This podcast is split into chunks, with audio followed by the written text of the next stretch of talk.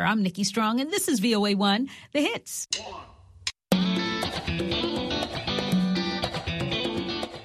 Welcome to Learning English, a daily 30 minute program from the Voice of America. I'm Ashley Thompson. And I'm Dan Novak. This program is designed for English learners, so we speak a little slower and we use words and phrases especially written for people learning English. On today's program, you will hear reports from Dan Friedell, Gina Bennett, and Gregory Stachel. John Russell presents this week's Everyday Grammar lesson. He then tells us about some pronunciation tips and tricks. But first, here is Dan Friedell. A report from the United Nations says the Taliban are putting more and more restrictions on women in Afghanistan. The Taliban retook power in Afghanistan after the United States withdrew from the country in 2021. Taliban leaders said at the time they would permit women to be more involved in work, school, and public life than during their previous rule between 1996 and 2001.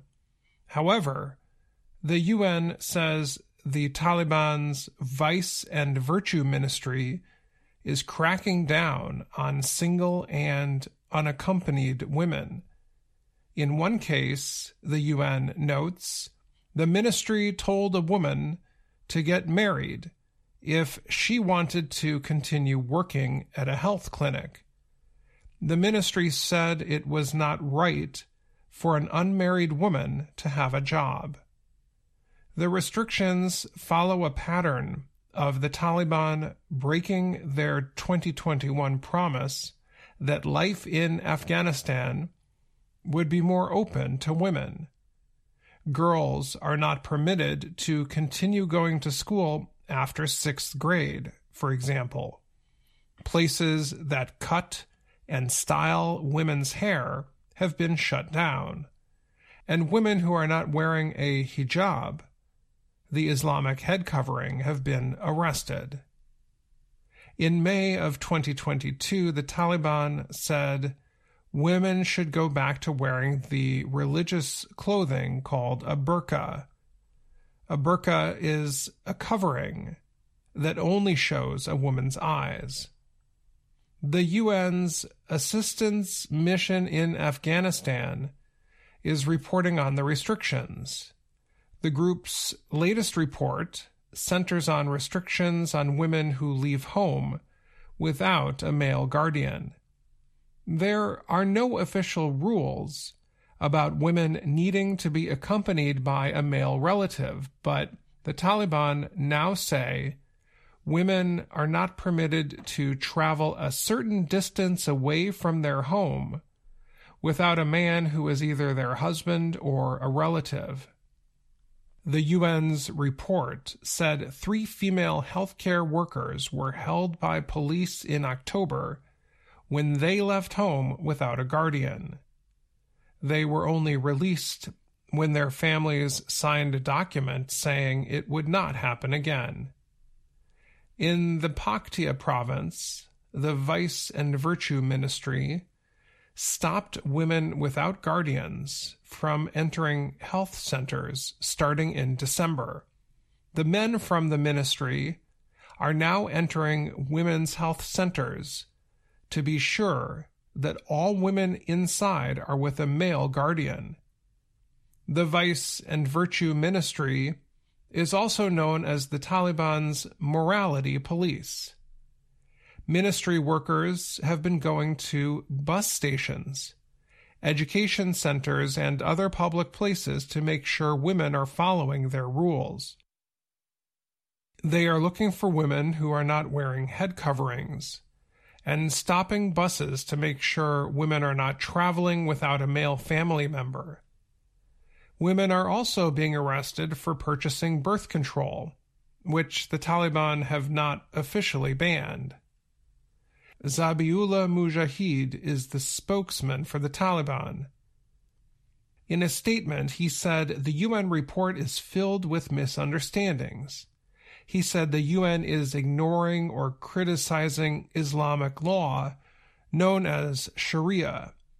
Mujahid added that the Islamic government in power in Afghanistan must fully observe all aspects of Sharia for both men and women.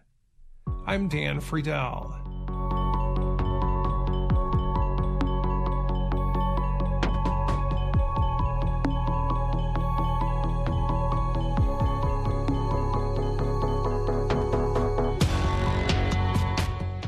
Japan Aerospace Exploration Agency, or JAXA, said Thursday that its first lunar mission landed within 100 meters of its target over the weekend.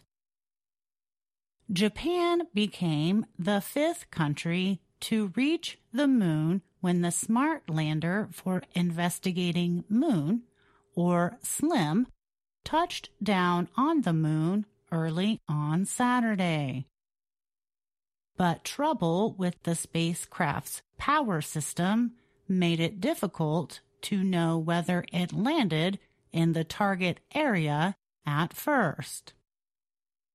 Earlier moon landers targeted landing areas as large as 10 kilometers. However, with its improved accuracy, Japan's SLIM aimed at a target area of just 100 meters. Shinichiro Sakai is JAXA's project leader for the lander. He said, We proved that we can land wherever we want. Sakai hoped that it would bring more missions to try to land on unexplored places on the moon. One of the lander's two main engines stopped working during the landing, causing Slim to move 55 meters away from the target area to another position, Sakai said. Without engine trouble, he said Slim could have landed as close as 3 to 4 meters from the target. However, the spacecraft could not produce power after landing. JAXA scientists said its solar panels might be facing the wrong direction. JAXA said it received all data about the touchdown within the 2 hours and 37 minutes before the lander lost power. Officials said there is still hope the craft will be able to recharge when that side of the moon enters daytime in the coming days. The power outage meant the lander's camera could only capture low resolution images, JAXA said.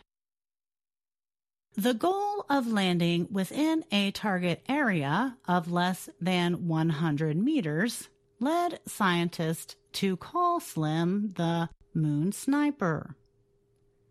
It used vision based guidance that JAXA says could be a powerful tool for future exploration of the moon's mountainous areas. These areas might hold resources of fuel, water, and oxygen. Japan follows the United States, the former Soviet Union, China, and India as nations reaching the moon's surface. The mission was the result of 20 years of work on precision technology by JAXA. JAXA has experience with difficult space landings. Its Hayabusa 2 spacecraft launched in 2014, touched down twice on the 900 meter long asteroid Ryugu. Hayabusa 2 collected material that was returned to Earth for scientific research in 2020. In the past year, three lunar missions have failed. One by Russia's space agency, one by a private Japanese company, and another by a private U.S. company. However, more lunar landers will head to the moon this year.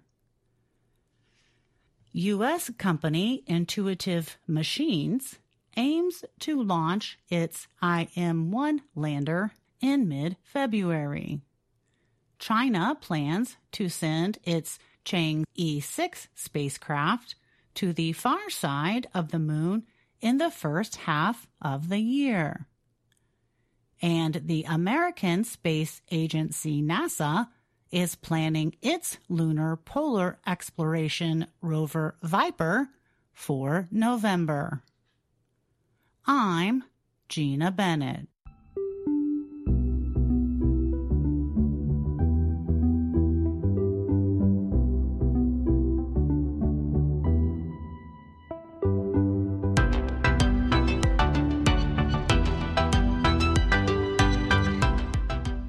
Croatian artist Tomislav Horvat is not the first person to make models out of matchsticks, but he might be creating the largest projects.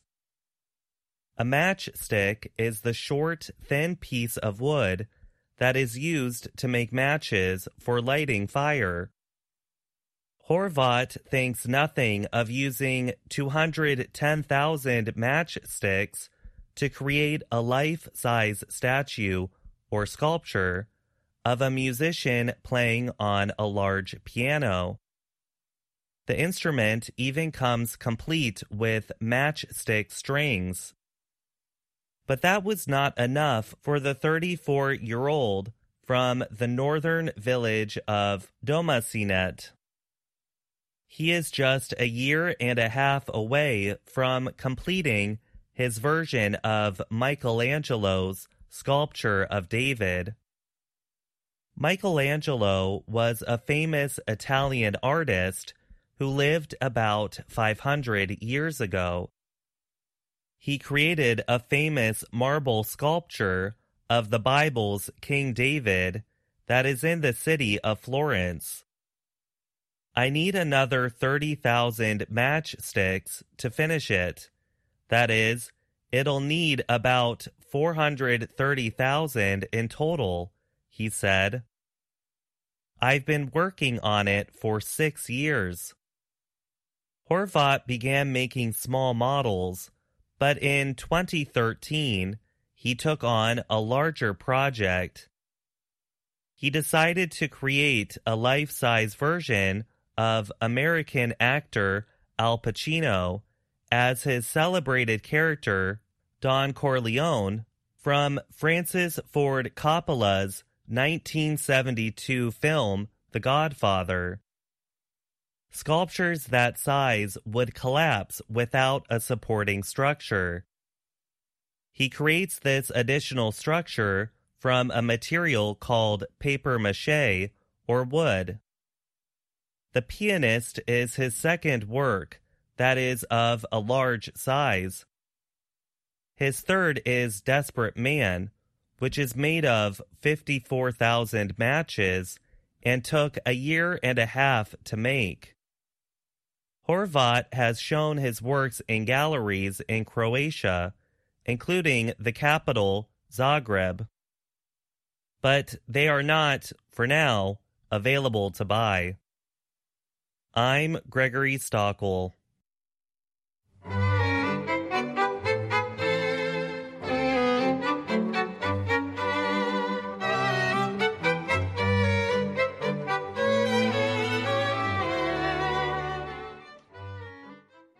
American scientist has started a tempest in a teapot by offering Britain advice on its favorite drink, tea.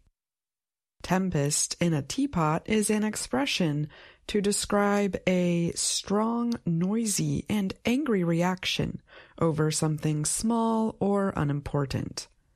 Michelle Francl is a chemistry professor at Bryn Mawr College outside of Philadelphia, Pennsylvania. She said tea drinkers should add a little salt to make a perfect cup of tea. That advice is included in her book, Steeped The Chemistry of Tea. The book was published Wednesday by the Royal Society of Chemistry.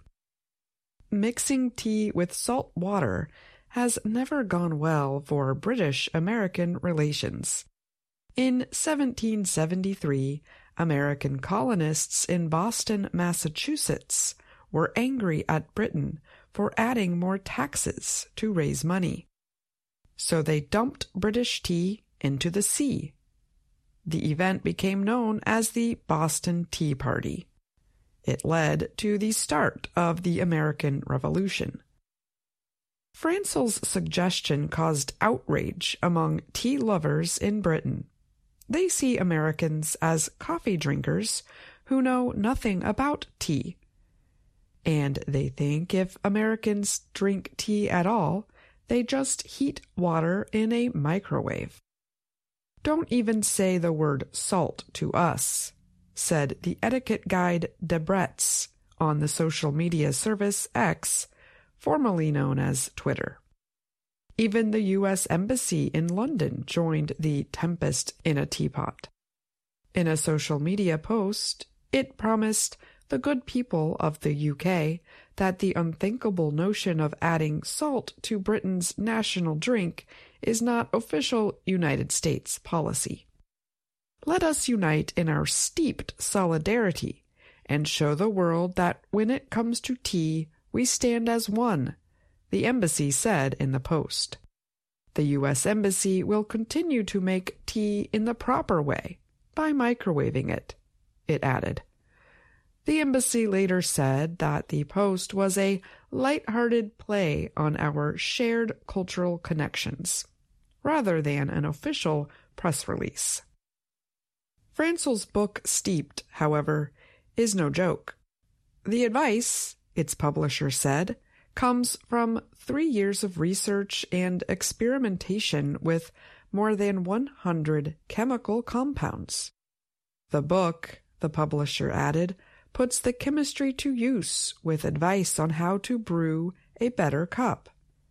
Francl said adding a small amount of salt, not enough to taste, makes tea seem less bitter. This is because the sodium ions in salt block the bitter receptors in our mouths, she explains. She also suggests making tea in a warmed pot, shaking the tea bag around, and serving tea in a short and wide cup to keep the heat.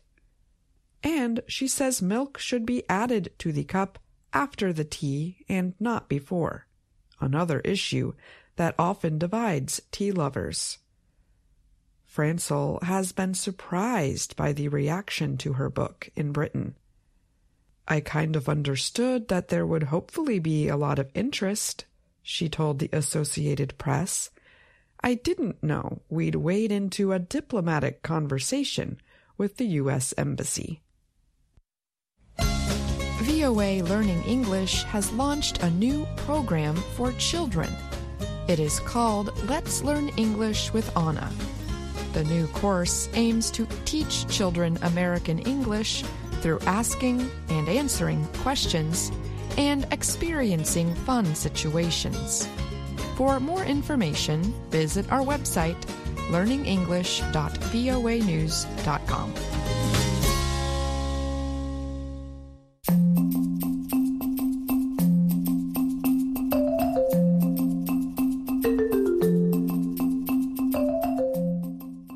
Imagine you want to talk about the people in your country or in the world. In other words, you want to talk about a population. How might you do so? In today's everyday grammar, we will explore the noun population. You will learn important ideas about the term and how to use it in everyday situations. Let's start with a visit to the dictionary. If you look in a dictionary, you might wonder about two words that seem closely related. We have the noun population and the verb populate. Is it important to know about the verb populate, you might ask? Google Ngram Viewer permits us to examine words and phrases in thousands of books.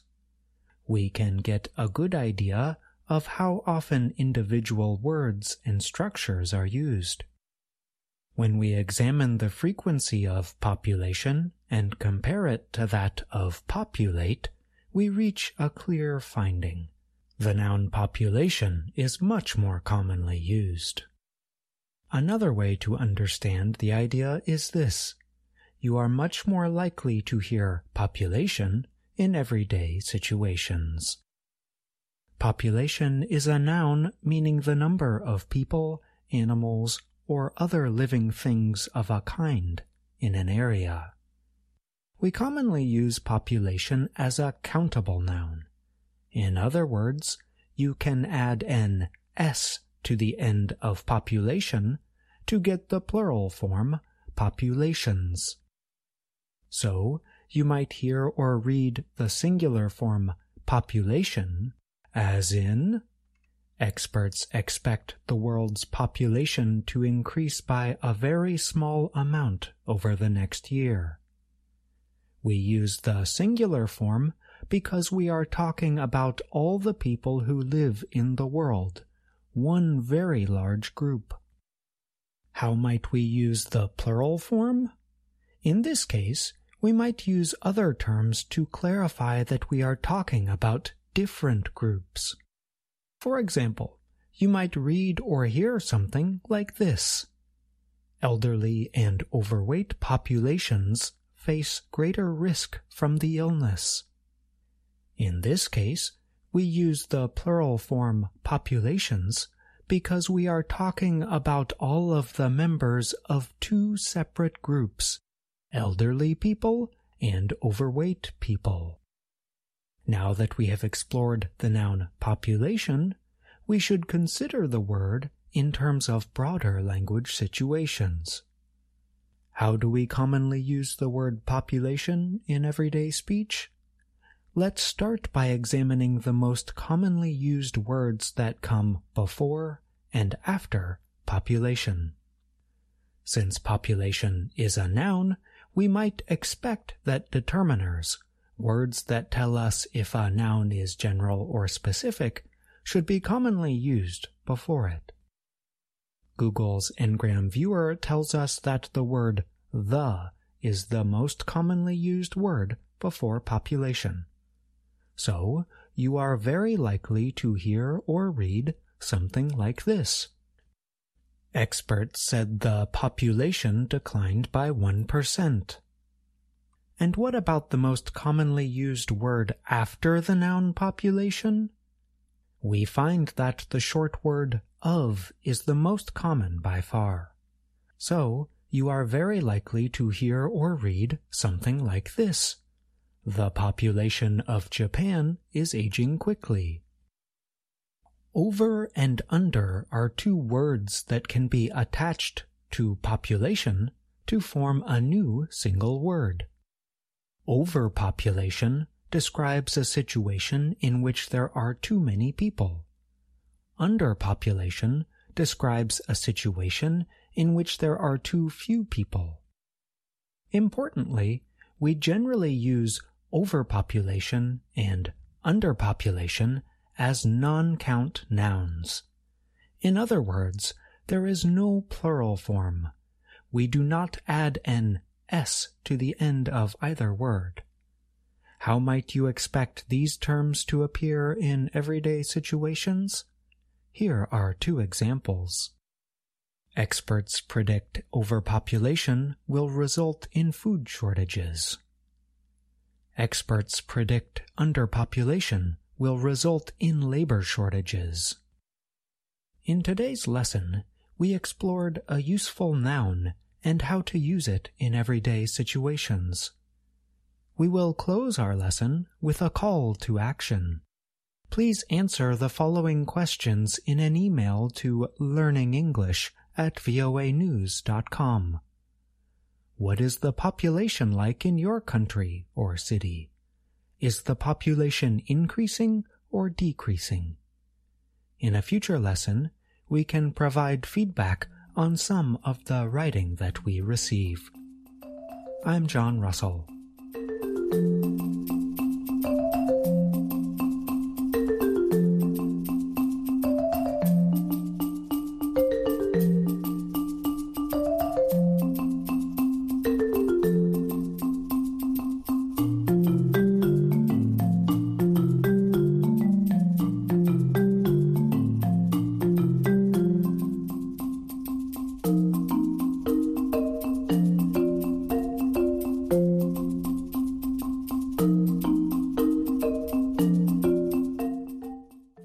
You just heard this week's Everyday Grammar lesson.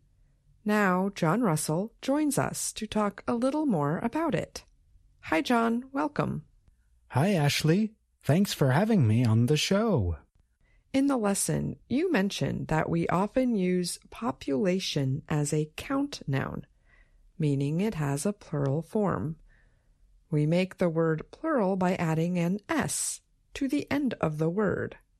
But why do we spell the word with an S, but produce a sound that is more like Z?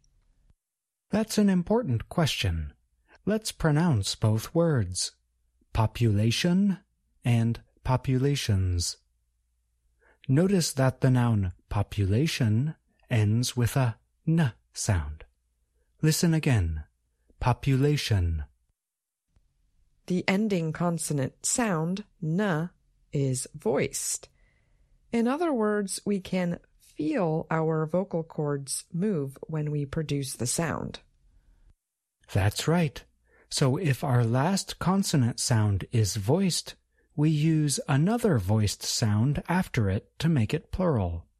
Remember, z is voiced too. So we can think of like going with like.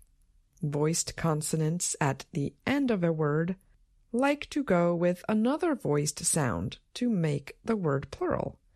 So population goes with populations. Yes, and that is why words like duck, words that end in a voiceless sound, have a voiceless consonant to show the plural form. Duck, ducks. K is voiceless and s is voiceless. Well, thanks again for coming on the show to talk more about your lesson this week. Thanks for having me. See you next time.